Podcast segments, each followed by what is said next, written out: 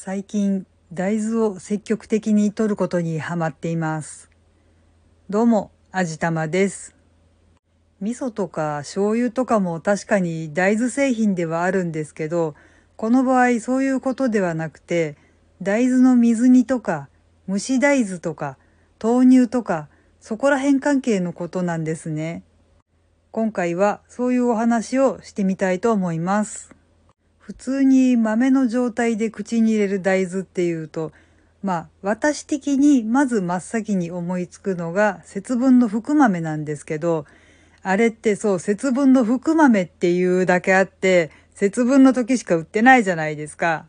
割と子供の頃からあれ好きだったんですけど、節分の時しか売ってない。なんで普通におつまみとかとして売っていないんだろうとかってずーっと思っていたら、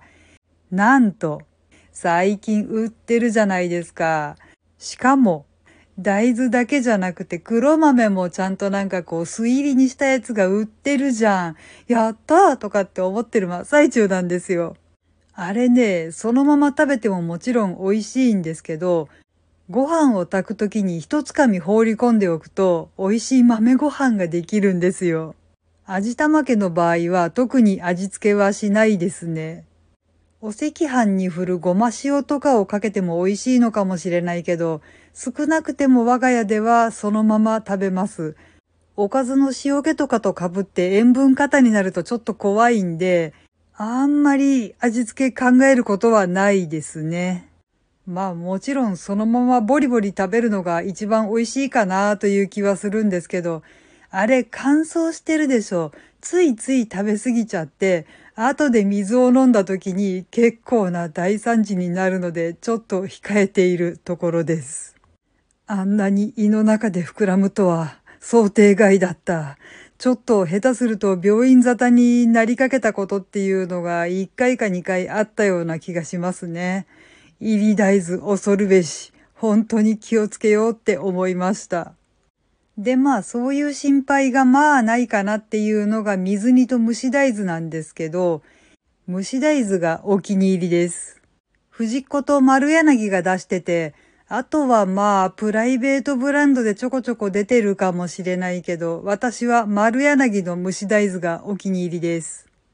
ホクホクしてて、なんとなくほんのり甘い。もちろん砂糖の甘みなんかじゃなくて、豆本来が持ってる甘みなんですけど、甘栗から7割ぐらい甘さをカットしたらあんな感じになるんじゃないだろうかっていう甘さと食感ですね。これだったらちゃんと水分が含まれているので食べただけお腹に溜まるから後で食べ過ぎて大ごとっていうことはまずないんですけど、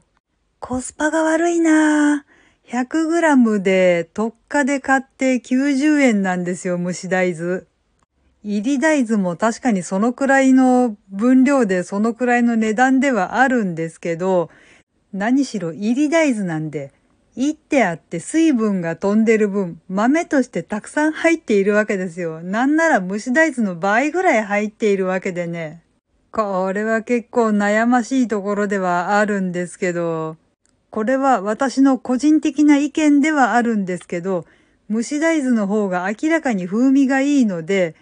味わいながらゆっくり食べてちゃんとお腹いっぱいになる分、蒸し大豆の方に軍配を上げようかなと思います。いや、勝ち負けの問題じゃないんだけど、まあ、おすすめするんだったら蒸し大豆の方がいいかなっていう、そういうお話です。で、豆乳なんですけど、これが一番摂取しやすいですよね。タンパク質ガンガンに取れるし、カロリーはそんなにないし、もうバッチリかと思うんですけど、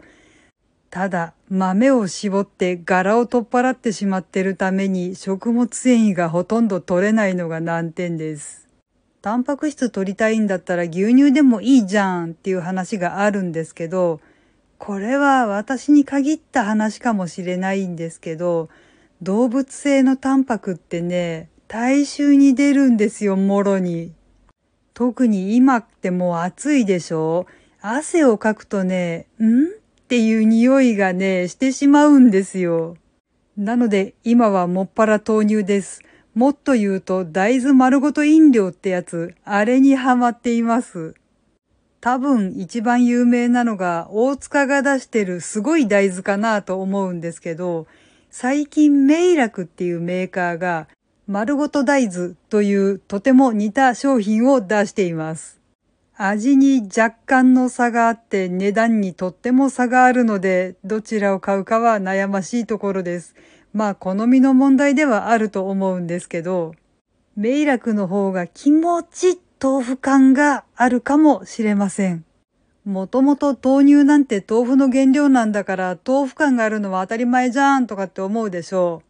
う。私もずっとそう思ってたんですけど、実際のところ最近の豆乳って豆腐感ほとんどないです。無調整のはずなのになんとなく香ばしくてほんのり甘くてすごく飲みやすいですね。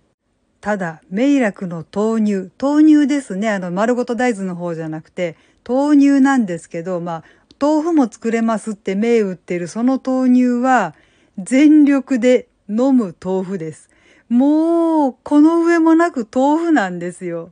液体豆腐としか表現のしようがないっていうほど豆腐感満載です。これはさすがにちょっと私苦手です。でも不思議なことに丸ごと大豆の方は豆腐感がほぼ消えています。なんだろうな、この差って。確かにおから成分とかが含まれてるとしても、こんなに味変するもんかしらってすごい不思議です。で、この豆乳とか丸ごと大豆飲料なんですけど、もちろんそのまま飲んでも美味しいし、ラテとかにしても美味しいし、もちろん豆腐を作っても美味しいんですけど、塩胡椒で味を整えて豆乳スープみたいにして飲むのが好きです。フレークのオートミールにひたひたになるまでかけて3時間ぐらい冷蔵庫で寝かせておくと軽食にもなるしおやつにもなるしっていう感じで私的におすすめです。はい。というわけで今回は大豆美味しいよねっていうようなお話をしてみました。この番組は卵と人生の味付けに日々奮闘中の味玉のひねも姿りでお送りいたしました。それではまた次回お会いいたしましょう。バイバーイ。